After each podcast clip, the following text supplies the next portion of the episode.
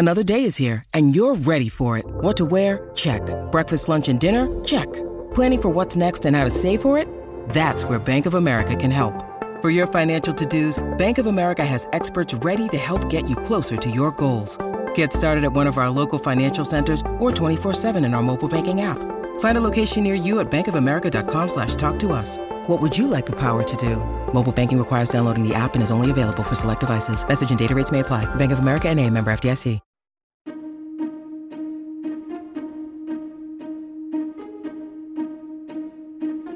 Hello, and welcome to the How To Academy podcast, the weekly show for and about people who think big. I'm Vas Christodoulou, one of the curators at How To Academy and the producer of this series.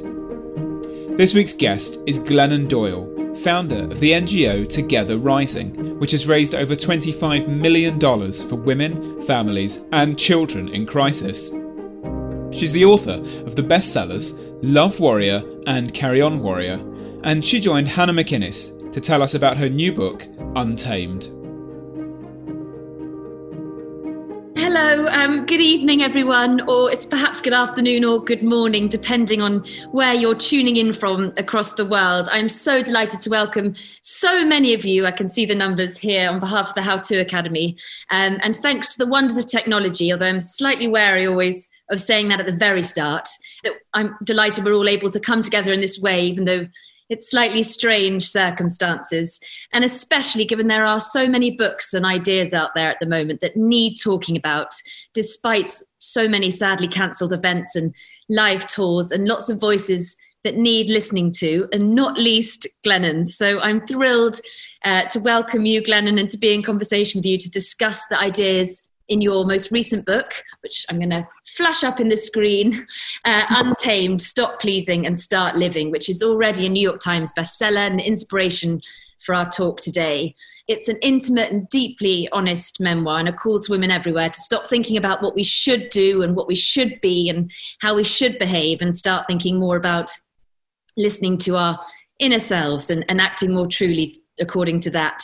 Um, and I'm sure she doesn't need any introduction. She is, of course, the author of New York Times best-selling other books, Love Warrior and Carry On Warrior.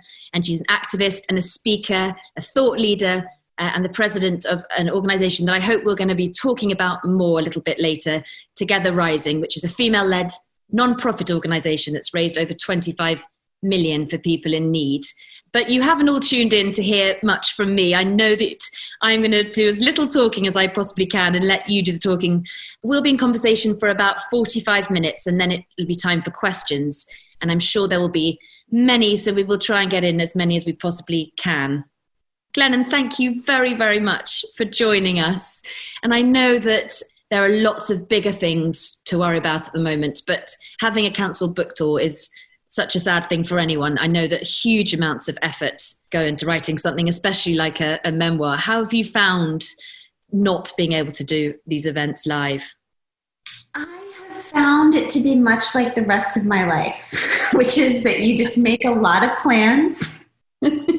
a lot of big plans and you're sure of how things are going to go and then life happens and everything changes and you just pivot the best you can you know, it was sad at first, and I, my whole team worked for a year on the tour, and we loved the book so much, and you know, but we just, and then, and then in the beginning, you have that feeling of, well, I feel sad, but I shouldn't feel sad because other people's pain is worse. So there's that whole situation. But, um, you know, mostly we've just switched to service, kind of. That was our mantra in the beginning. Okay, out of promotion mode into service mode, which for us meant doubling down on Together Rising. And I started these morning meetings where I was just gathering my community together and trying to offer some connection and comfort. And the interesting thing is, in some ways, it's my ideal book tour because, because I never leave my house. Right? On day 19 of quarantine, my wife turned to me on the couch and she said, has your life changed at all? it's like, not really.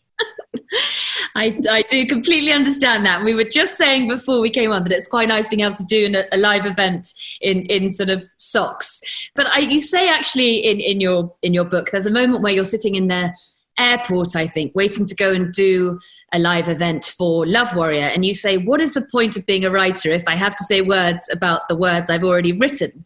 But I imagine that for this book, you don't feel like that, or, or do you? In the beginning, I did. I don't now.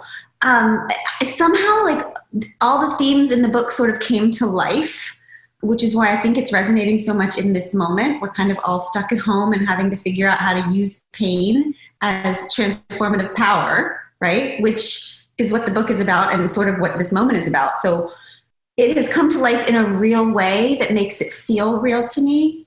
But honestly, I find it one of the strangest parts of being an artist you know, that you create the art, but then that's not it. Like you work, you put your blood, your sweat, your tears into this thing, you make it the best you possibly can, and then you hand it over, and then this whole other part starts, which is like you have to become a commercial for the art you made, which is a separate skill. Luckily, you are um, are very good at, at, both those both those skills. So, uh, tell us a little bit about um, this title, Untamed. I know that you wrote it and you weren't sure. You wrote something today on Twitter about the the cover. It's all a, a kind of it all is untamed. The cover's untamed. The structure is slightly wild. Was yeah. that intentional? Did you mean for the sort of the, the, the medium to be like that?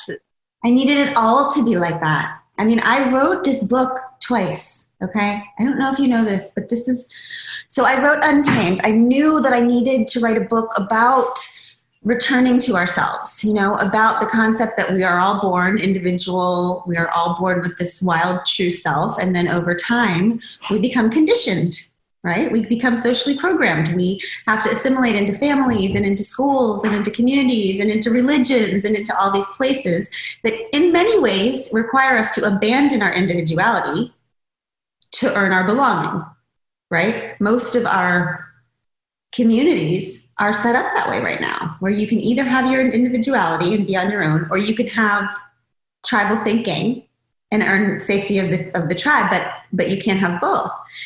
Um, and so I wanted to, to talk about this idea of how you kind of get to a point. For me, it happened when I fell in love with Abby. When I met her, I had this thing, just this rising, this, this knowing that happened inside of me that I recognized as my true, real self right? A different self than the one that I had been sending out into the world to try to please people. The reason I knew that is because I wanted her, and it was the first time I had wanted anyone beyond who I had been trained to want, right?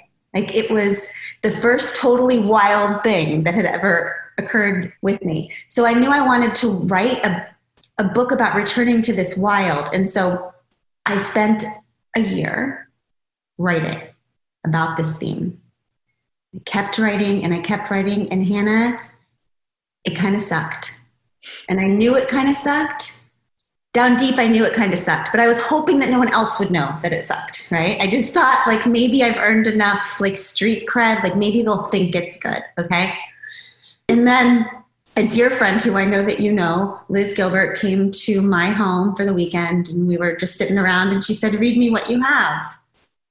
And I started reading to her and Hannah, I'm watching her, and she's laying on my couch, and she's just sinking deeper and deeper into the couch. So I'm thinking, this cannot be a good sign. It's not what you want to see, right? And I stop reading, and she says, Glennon, when you tell me your stories, I come to life. When you read me your essays, I want to slowly die. So subtle, subtle, right? So this is what we figured out together. That I was writing a book about breaking free from existing structures, right? Like gender, like sexuality, like religion, like but I was writing it inside of an existing structure, right? I was I was staying inside of how a book is supposed to be written while I was writing about not acting the way we're supposed to act. So, what I figured out is I had to somehow make the format as wild as the message was, like turn the medium into the message. So, I needed the medium, I needed the format to be wild, I needed the content to be wild, and I needed the cover to be wild. So, the cover was so hard. I mean, it took us 200 covers to finally see it. And this woman, her name is Lynn Buckley, and she had come see me see me speak somewhere. And then she saw this artwork weeks later and she knew that that had that this artwork had to be in my life. She said it reminded her of my insides and she turned it into the cover it's brilliant. And it, it is actually, you read it, you have to read it wild. You have to sort of race through it, like almost so like the animal that you, you talk about in your opening chapter, a cheetah. Perhaps you could tell us a little bit about the cheetah story. It ends the chapter with you saying, or in the middle, you say, I was a goddamn cheetah. cheetah. um, so, how is that relevant to this tone and, and the theme of the whole book, that story? Okay, so when I, at the time when I went to the safari park with my children and saw that cheetah run, which I'll tell you about in a minute, I was really trying to figure out, you know, as a writer, we're always looking for metaphors to like try to make visible the thing that is the uh, invisible ideas inside of us, right? And you know, I was thinking back on the time when I was in I was in a broken marriage with a good man. Okay? And that is a very difficult place for a woman to be because we're supposed to be grateful, you know, when things are good enough and I our marriage was you know in the aftermath of of infidelity and we were doing all of the things you're supposed to do to heal from that. He was working his ass off. I was working my ass off. We're waiting for forgiveness to like fall on our heads from the sky you know as a reward for all this hard work we were doing. And some days I was able to pull it off and smile and be grateful. But all the time I was just angry I mean, I was angry on the inside while I was smiling on the outside, right? I just was like this low level river of rage. And I always had this like longing inside me. I knew I was supposed to be grateful. I had the kind of life of marriage and, and life that you're supposed to be grateful for, but I still just had this deep longing for a love that was truer and deeper and less painful. And so, fast forward to this um, cheetah.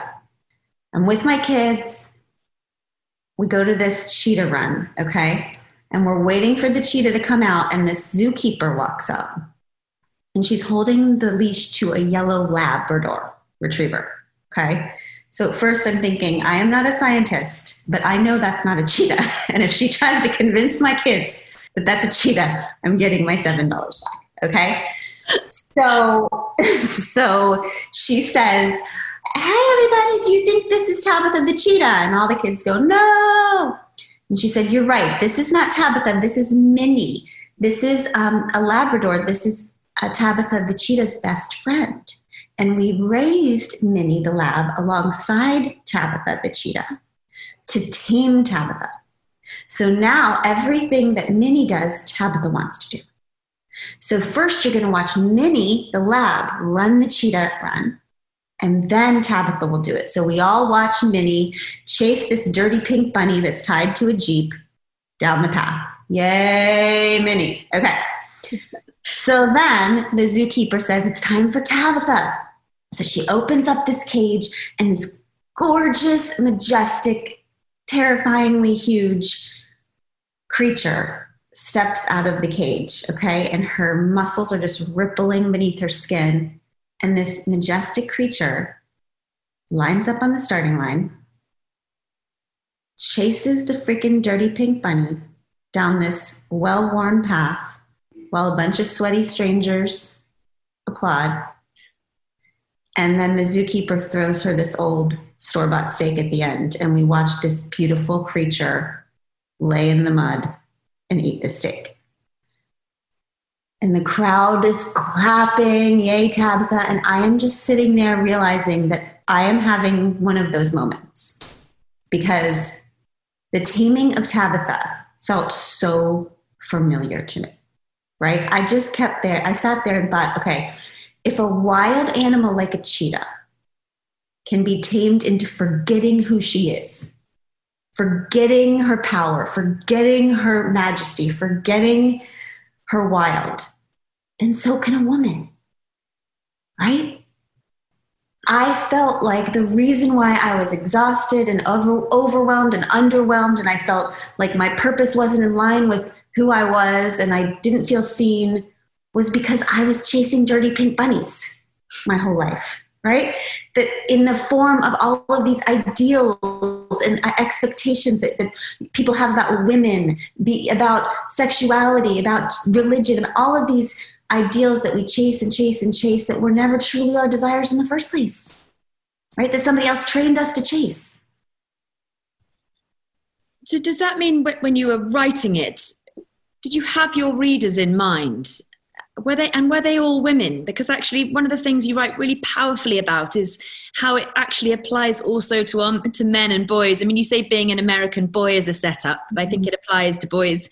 It certainly applies to boys in this country and, and in other places that they're born with a great potential for nurturing caring and loving you say and let's stop training them out training it out of them. In a sense it's for boys too that message of oh, being God. Absolutely. I mean, they just have different dirty pink bunnies, right? I mean, we are chasing, we're told, I was told, I should say, you know, that to be a good girl, I needed to be quiet and, and smiling and accommodating and pleasing and small and uh, pretty and those things made me slowly die inside. And and boys in our culture are taught that they have to be invulnerable and certain and unmerciful and um, absolutely little boys are tamed just as severely as little girls are. It's the same process of social conditioning and social programming and it's the same process of detoxing whatever your particular family, your particular culture, your particular gender, your particular religion, your particular nation told you to chase. Mm. Right?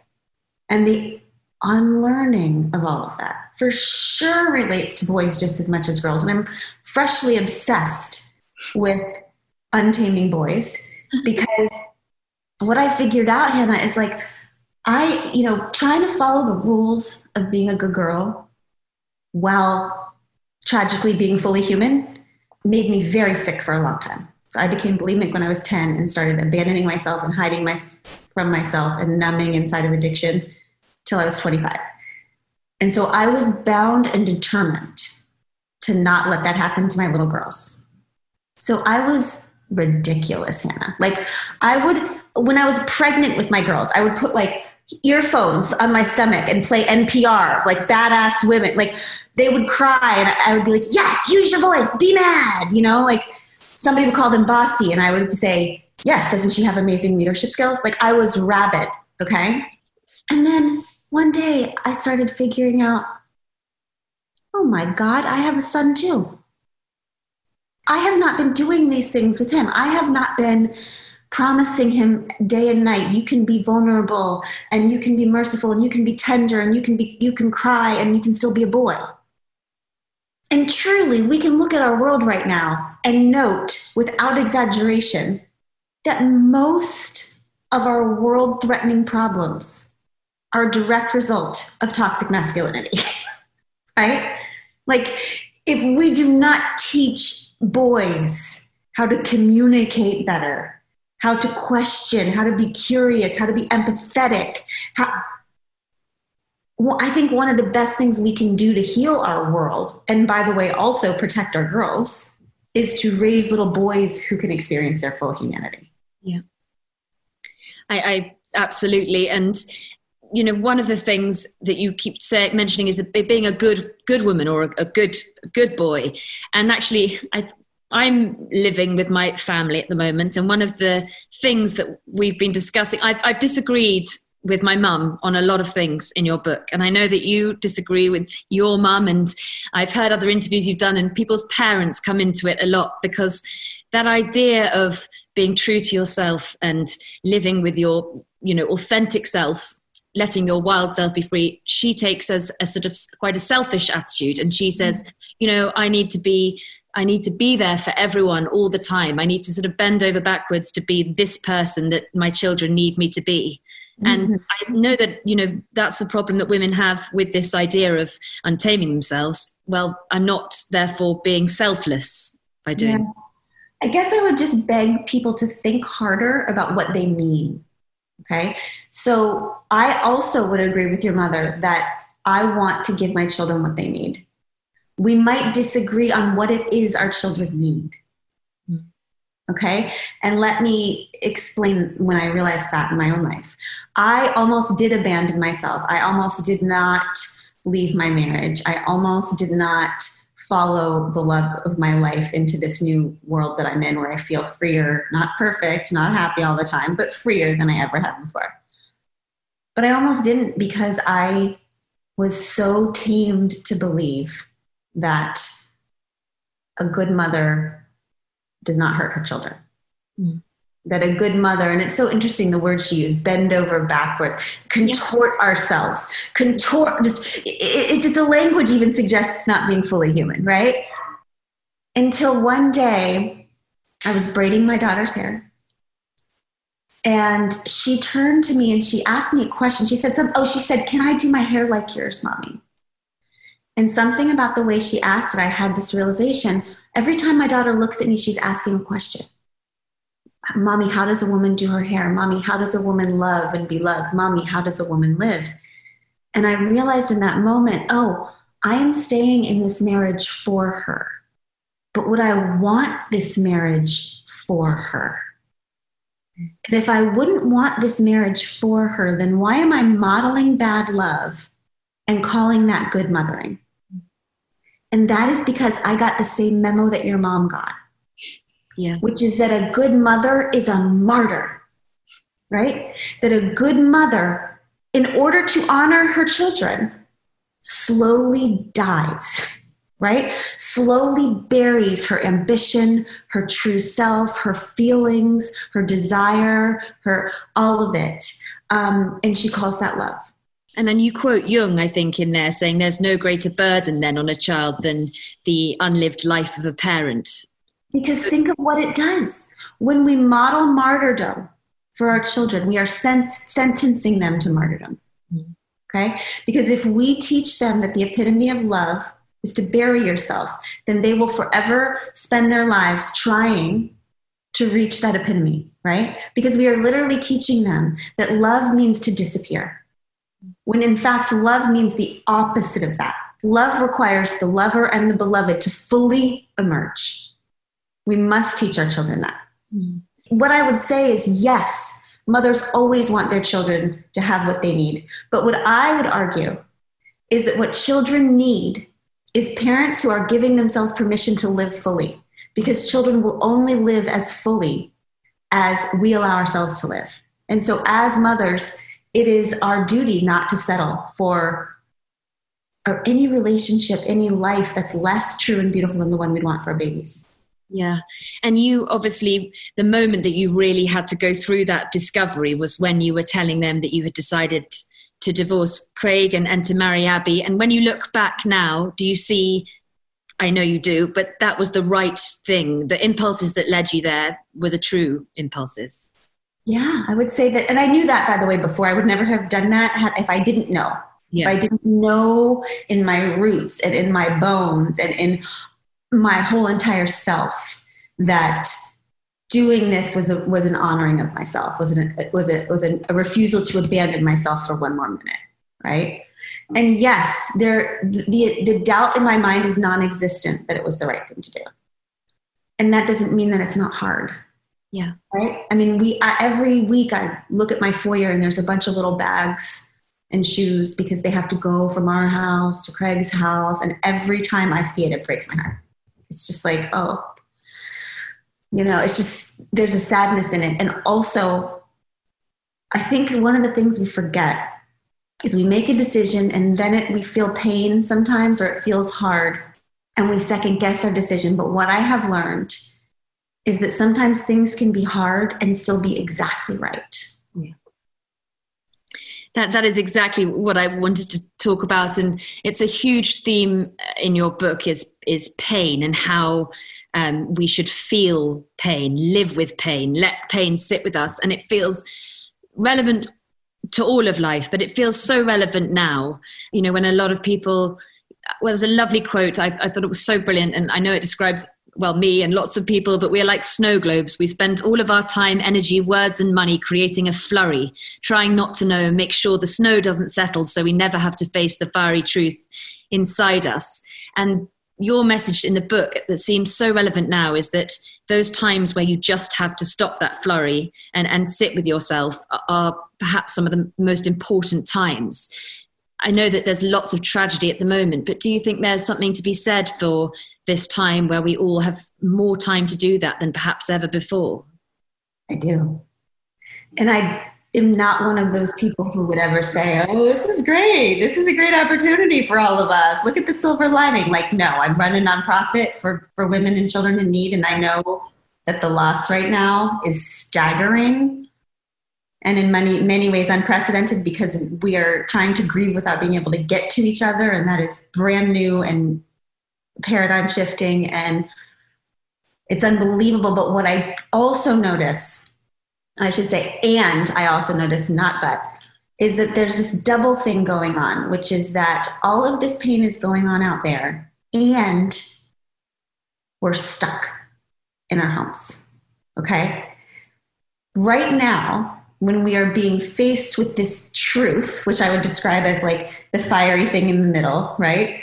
Th- that has always been true, by the way, that we are incredibly vulnerable as yeah. human beings, that nobody is in control, right? That things can change on a dime, that at the end of the day, all we really have is our health and each other. Always true, by the way. Mm. But now we're stuck with it in our face and we're all out of distractions.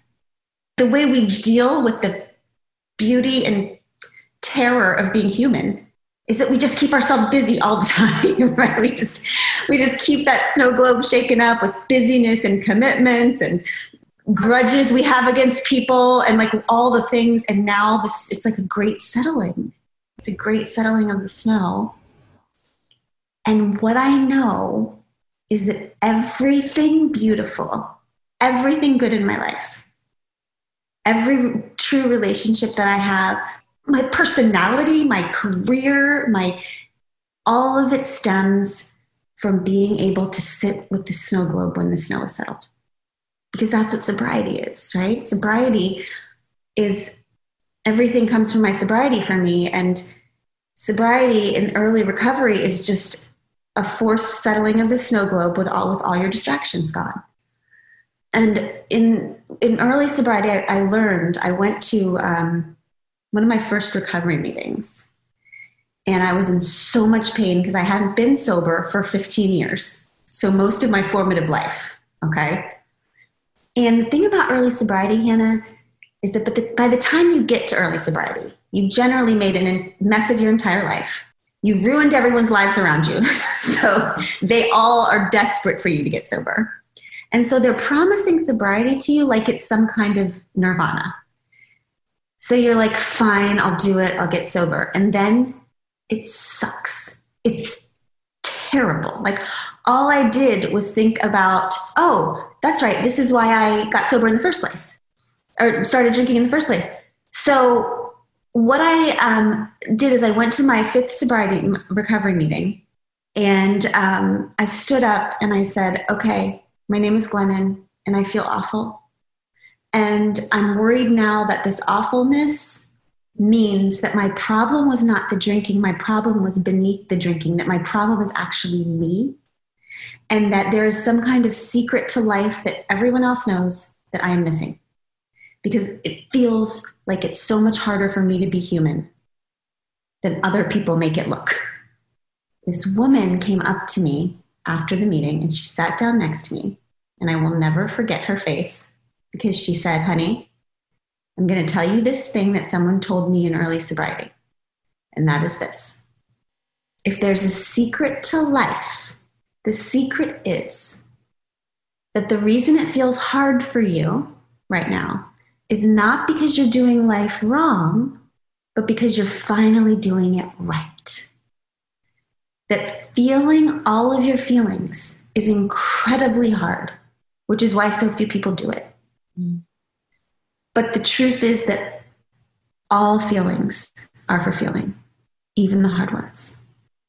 And Hannah, I understand that that might seem simple to you, but I am telling you that it rocked my world. Like, I, I did not know that. I feel like in our culture, we worship happiness so much. I thought that I was supposed to feel happy all the time. I didn't know I was supposed to feel everything. And so that began, after that meeting, began my commitment to feeling it all, regardless of how painful it feels. I thought back then that I could not feel all my feelings. This is what most people secretly believe, I think, which is why the settling is so terrifying, is because I think we secretly believe that if we allow ourselves to feel, we will fall into some kind of black hole from which we will never recover, right? And what I learned is that is not true, that you can actually survive all of it. You can survive deep grief, you can survive anger, you can survive memories, you can survive all of it. And what I learned is that the pain is what makes you grow. Yeah. If we're here to keep becoming, we're just being human has to be about becoming true and more beautiful versions of ourselves. And the pain is the fuel for that becoming. This episode of the podcast is sponsored by Marquee TV. Marquee TV is an incredible streaming service that is a gateway to arts and culture. With my subscription, I've enjoyed watching some of the Royal Shakespeare Company's most acclaimed productions of recent years, including David Tennant in Richard II and Simon Russell Beale in The Tempest. I've seen multiple productions of The Ring Cycle and Thelonious Monk playing in Brussels in 1963. I've watched Alice in Wonderland at the Royal Opera House and Giselle at La Scala. Marquee TV really is the most accessible way into culture I've ever encountered, and a treasure trove for any arts lover. You can try it for three months for just 99p.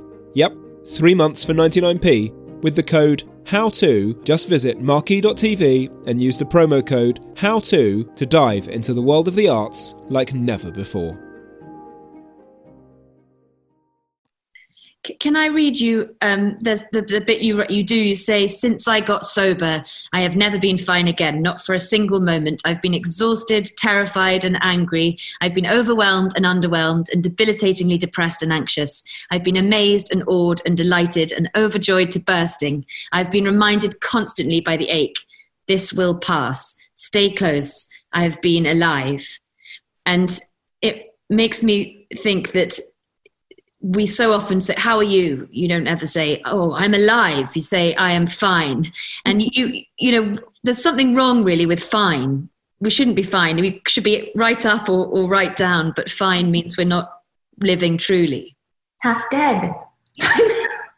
yes, I am half dead, which is the goal here, right? It's like fine is like a straight jacket. What does it even mean? I'm never fine fine isn't even the thing to try to be. It shouldn't be a goal. You know, so I don't know. I just realized that I'll take it all. I think that addiction is a lot about numbing. Like you feel like, oh, the brutal is too much and I'll just numb it. And what I realized is no, if you want, I just want it all. I just want to feel the bad and the good. I want to feel the high and the low. I want to feel the joy and the pain. And that's how you feel alive. And you, you talk a lot about imagination when, when you're talking about feeling alive. And you say that women, I know that a lot of people write to you, you read a lot of people's messages, and you say that they, when they write to you in the language that you call indoctrination, this idea of good and should and right, and you say you speak back to them in the language of imagination, and that our, our minds are excuse makers, and this is your, your words, not mine. Imaginations uh, are storytellers. So, so you feel that we should be living more in step with our imaginations and our, and our dreams really than running with these sort of the codes of society. And i think it can lead to feeling freedom. I don't i used to think this was a magic trick okay? It took me many years to figure out like to put any sort of language to, to understand what was going on. But what i did know is that most people if you um, if they if you earned their honesty will tell you that they do have a deep longing inside of them. Okay? That like most people are not just like yes this is my life my relationships my world nailing it. Like this is exactly what i've always dreamed of. Like you most people will admit to some kind of discontent, some kind of longing for something different, just this kind of hunch that, oh, maybe it was supposed to be more beautiful than this, right? But when, and by the way, I'm not suggesting that everyone has a longing to like leave their husband and marry a female Olympian, okay? Although I highly recommend. yes. But a lot of my friends have a deep longing for a more beautiful relationship with the same person. But the interesting thing, Hannah, is when somebody admits their deep longing, so yeah, I just, I feel like I was made for a different job, or like, yeah, I just feel like my relationship could be, I would rather this. It will immediately be followed by 10,000 reasons they can't have that thing. So, and, and, there will always be a lot of language about supposed to. And I, I would love to do that, but I can't because I'm supposed to be, I'm a mom and I'm supposed to do this. I would love to do that, but a good woman wouldn't do that. I want to, I, you know, but a responsible person, there's all the buts and all the can'ts and all the shoulds and all the goods and bads and rights and wrongs, which, by the way, are all man made, culturally com- constructed concepts. Like, there's no, every group has a different idea of what's right and wrong mm-hmm. Okay, so we know those ideas aren't pure, that they're created by a particular culture. So the cool thing is that what I realized is that there is a way to bridge someone from that can't, should, shouldn't, supposed to, right, wrong language, because that's all in your mind. That's all indoctrination, right? That's all in our brain, stuff we've learned, stuff other people have taught us, not what we were born with there's a way to bridge indoctrination to imagination. And this is what it is.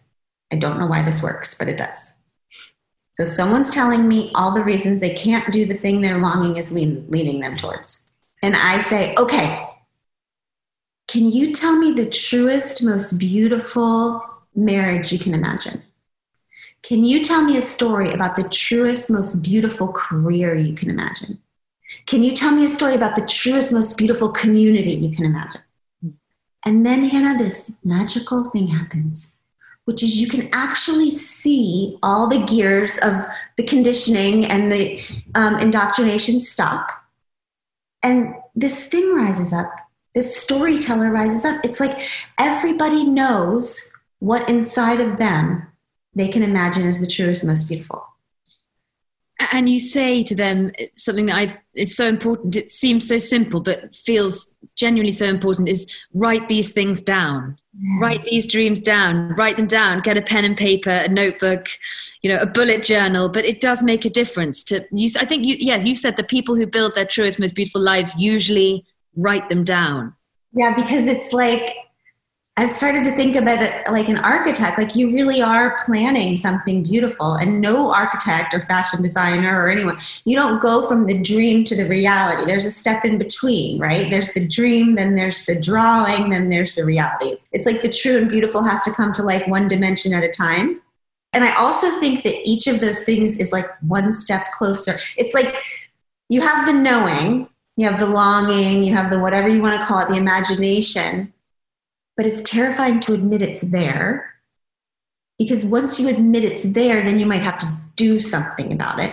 And the doing always requires some kind of massive disturbing of the universe. Even when it's admitting that you can imagine a truer and more beautiful relationship than you're in, then you have to say that to the other person. Like, oh my God, it's just like, oh, like causing women, especially, are so much we are so good at deciding that it is better to cause inner conflict than to cause outer conflict. It's like we have decided that it costs too much to say the thing or to do the thing because that rocks the boat out there. So we don't want to pay that price.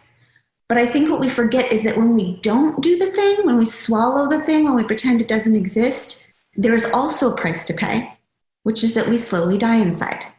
Yeah. The importance and you talk about later, right, you know, asking the awkward question. Mm-hmm. Always sort of essentially, you know, the elephant in the room. It's so important that we that we bring these things up. But one of the other things, you know, you mentioned that we're somehow conditioned to be try and be, I think women in particular, perfectionists. Mm. You, you, talked about Elizabeth Gilbert in the beginning, and actually, we were very lucky to have an event with her um, a year or so ago, and she called perfectionism, I think she said it was fear dressed up in heels and a mink coat. And it really resonated with people, but it feels like you and Liz and, Liz and lots of other people are keen to make this idea of perfectionism outdated because we, we do, we strive for it, but we shouldn't. Yeah, I don't even know what it means anymore. Like, I really don't. I don't, I have a hard time even discussing the concept because I have lost any belief in the idea of what that perfect is. I think perfect might just be a perpetual procrastination. Whatever the fear is that keeps us from showing up in the world. And I, I mean, maybe that's because I'm an artist and I believe that art, in its deepest, truest self, has nothing to do with showing off and has everything to do with showing ourselves. So I'm not interested in perfect art. I'm interested in messy, wild art that makes me feel seen as a human being. Mm. One of the sort of problems with perfectionism that you write about is perhaps a, a, a type of perfectionism which is body image and uh, sort of oh, trying to please and, and, you said you know that you still have those biases now kind of instilled in you. You have for decades and that struggle to sort of lo- love your body and 50% of your thoughts are about that. You, you say and i'm sure you speak for so many people and i just wondered what your advice is to try and shake that to try and to free yourself from that those kind of constructs constructions constricting thoughts okay well you have asked the wrong person about that one. let me let me start with that um, here's what i i can tell you how i think about it how i've started thinking yeah. about it yeah i think that most of my issues and maybe maybe this is what I would call what you're calling perfectionism, I would call control. So maybe that's that's the same thing. I tend to be a kind of fearful person. Okay? I don't know how to describe that other than I just feel like life is very precarious and anything could go wrong at any minute and I love my people very deeply. And so I always thought that my job as a wife, as a mother, was to control my people to a bloody pulp and call that love and call that leadership. And I have done that in all of my relationships my whole life. I married Abby, and this suddenly stopped working. She just, I don't know. First of all, she's uncontrollable. but also, you write about this wonderfully in the book, and I love it. I'm so glad you brought this up. Thank you. She just, also something about two women being married to each other. We just like talk incessantly. We're always like in each other's business and like analyzing each other's emotions and brain. It's just like we never stop. And so one night i was doing the thing where i was kind of just manipulating but i think she doesn't know what i'm doing. And she stopped me and she said glennon i see what you're doing and I need you to know that when you try to control me like that, it hurts my feelings so much because it makes me feel like you don't trust me and you don't respect me. And I trust you so much and I respect you so much, and I really want you to trust me too. And the way she said it, and she's such a vulnerable, clear communicator, which makes it easier to understand. But what I realized is, oh, okay, I can either control Abby or I can love Abby, but I can't do both because it's one or the other because love requires trust. Yeah. And you only control things that you don't trust. I am coming back to the body thing. So I'm exploring this idea of taking control out of love and just trusting Abby because part of this being coming untamed is like, okay, great. Now I fiercely trust my own knowing, my own imagination, my own emotions. That means I have to fully trust other people's too. But what I realized about my body, I have had body and food issues. Obviously, I told you I became bulimic when I was 10. I have spent my entire life trying to free myself from these messages that I learned so early that it is my job as a girl and a woman to stay small. That somehow I earn my worthiness by keeping my body very small. Now, I've somehow figured out how to untame those messages in terms of ambition. I no longer try to keep my ambition small. I no longer try to keep my emotions small. I no longer try to keep my uh, voice small. But I can't seem to shake this freaking body thing. And it makes me so frustrated and so angry because, and embarrassed because I'm supposed to be this like feminist leader. It would be much more badass if I could, if I could stop being this way. And it's so infuriating because, yeah, like I told Abby, I would say that 50% of every thought that I have during the day is about food or body stuff, which infuriates me because I'm a smart, powerful woman, and the opportunity cost of those thoughts. When I think about the art I could make if I could have those thoughts back, the activism I could um, unleash if I could have, that's the price of being tamed. But I right? think, and but you being so uh, honest about it, it definitely still makes you a very good leader. There's your inspirational talk for the day. You need that that honesty, and I'm so I, I have so many more questions, but I have I have to hand over to the very many questions I can see coming up. But can I just quickly, before I do, just talk to you about one very powerful chapter in your book? They all are, but islands. And I, I we've spoken about you deciding to tell your children and make those decisions when you decided to to marry Abby. But the the thing that felt to me like almost the biggest moment, and you said it for, for the first time in your life, you decided to trust yourself, even though that was moving away from what your parents the direction of your parents. And you know you describe this idea of you and your family being on an island. Mm-hmm. can you can you tell us a little bit about that metaphor? You and you do use a lot of wonderful metaphors. I think you said you had to take quite a few metaphors out but thank goodness this one stayed in.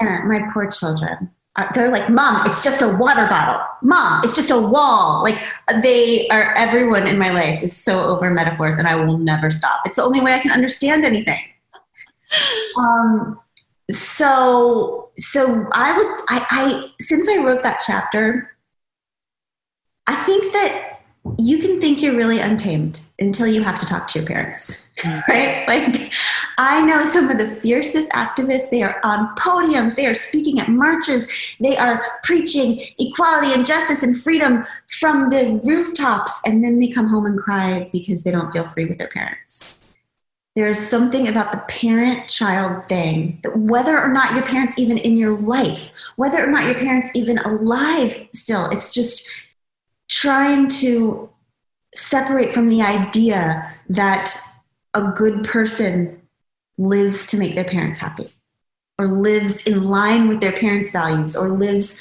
to get the approval of your parents. So i actually am very close with my mother. She's one of my best friends in the whole world. We're actually just incredibly codependent. Okay. We talk like seven times a day. And the moment that I had to tell her that I was divorcing Craig and in love with Abby was harder than any of the other moments. Going public, seeing my name in takedown pieces all over the country, being excommunicated from religious denominations, like none of that was as hard as telling my mom. And she was very afraid. Okay, she was terrified of what the world would say. She was terrified of how the world would treat our children. She was terrified that this new family we were creating was just going to be rejected. And so, because of that, every time I spoke to her, her fear would come through, just like the anxiety and all of her questions. And I found myself getting very defensive and justifying myself and explaining myself. And that is always a red flag that you're starting to abandon yourself, right? When you find yourself explaining and justifying, right? Because especially when you're a grown ass woman who can do what she wants, right? If you're justifying, you're on your way to abandonment. Yeah. And I heard my mom say, okay, we're going to come visit you next week, your dad and I. And I said, no, you can't come. I said, Mom, you are afraid and our children are not afraid. They we taught them that love is love and that it's best to be yourself and let the world catch up. They don't carry the fear you carry but if you bring a fear they will help you carry it because they love and trust you. So i have to tell you this very hard thing which is that your fear is not our problem. You have a problem and you can't come to the island of our family until you're ready to walk over the drawbridge with nothing but love and celebration and acceptance and I know for a fact, Hannah, that that is the moment I became a grown up. That that is the moment where I realized there is no math here. There is no do I honor my mother or do I honor myself? No. The best way to honor my parents is to trust fully the woman they raised. It is a dual honoring to honor yourself. And I got the miracle of my mom just being like, holy shit, and becoming like a complete badass. And now she's the biggest activist in our family. And most people, she is, Hannah, she has been to more gay pride parades than Abby and I combined. so, but everybody doesn't get that miracle, you know? Some people actually do lose people in their lives. And I have lost people in my life, and I will lose as many people as it takes to never have to lose myself again. I have to reluctantly, I mean, I'm so glad there are so many questions popping up, and I have far too many more. I can't believe it's gone way too quickly. You have to extend the meeting by, oh, by double.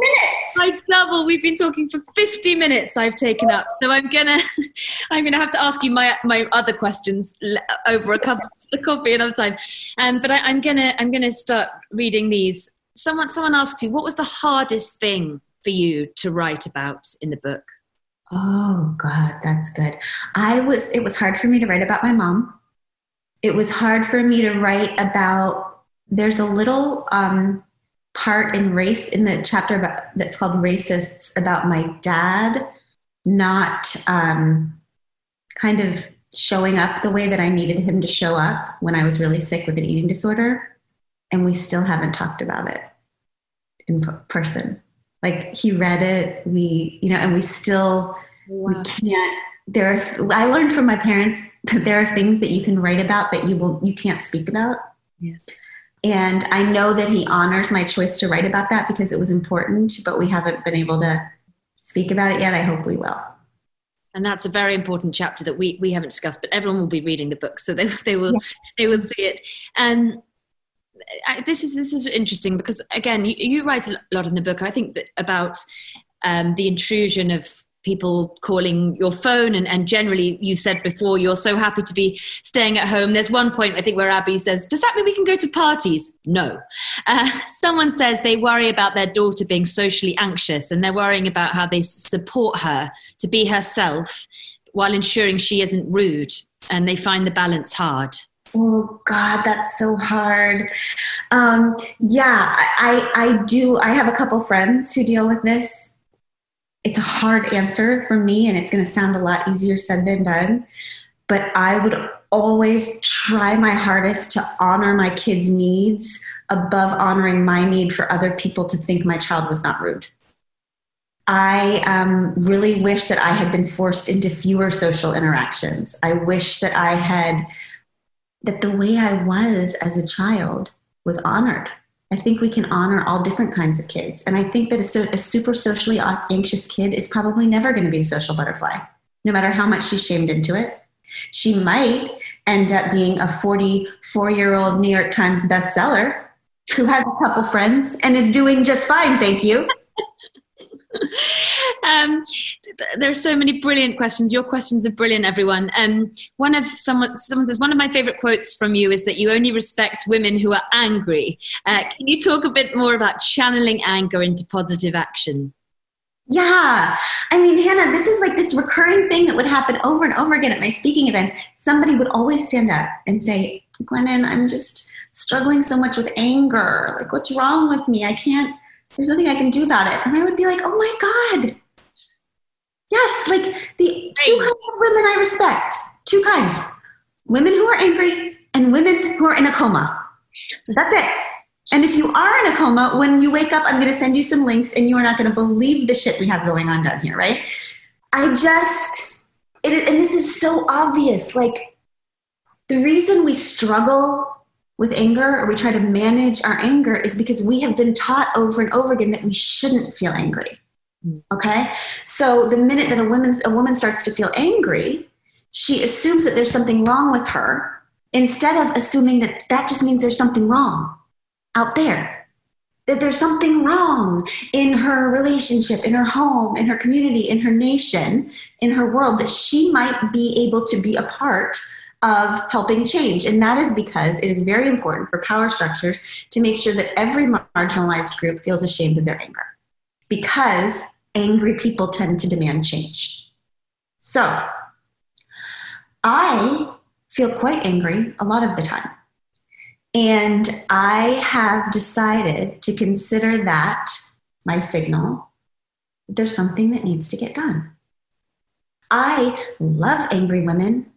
Some of the biggest world, ch- nothing has ever gotten done for good in this earth that didn't start with a bunch of pissed off women.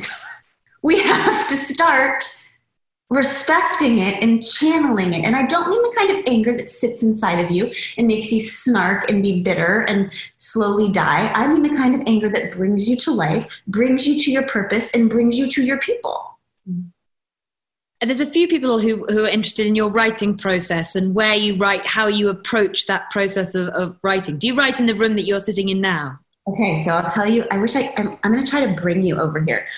All right, so I wrote my first two books in a closet okay i'm not i'm not like being metaphorical like an actual closet because i was in a very tiny house and i had and the children just taken over the whole thing and the only quiet place in the whole home was my closet so i was so excited to get abby and i bought a bigger house together that was my old house with my ex-husband bought a bigger house together and i got an office and that is what i'm in right now and i was so excited and guess what I couldn't write a word in this damn office. I don't know why.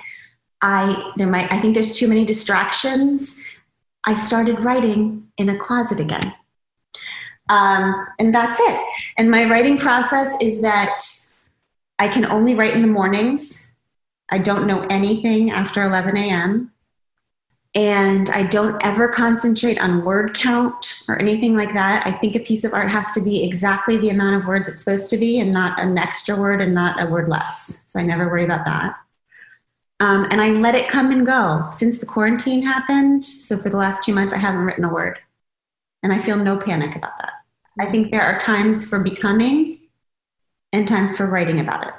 Mm. And I always say, I will never write in a book until I become a new woman there's a lot of life and change that has to come before you're ready to enter that sacred contract with a reader that's like, okay, I have a new thing that is about new things, not old things. Right? Um, okay, I'm worried. I hope we won't get cut. I'm going to quickly do this very last one. You, you can um, hopefully answer quite quickly because I think it's very important. I'm a woman used to speaking my mind, which drives people to keep telling me I'm too controversial, and, and I don't need to create controversy all the time. So people are really not used to, sh- you know, people who show their opinions. It's so interesting. Today in London, one of our MPs said something, and they were told to watch their tone, which there's a certain tone that that women perhaps are meant to have if only women, if only we could crack that code of what that perfect tone is that we are supposed to use to say things so people will hear us.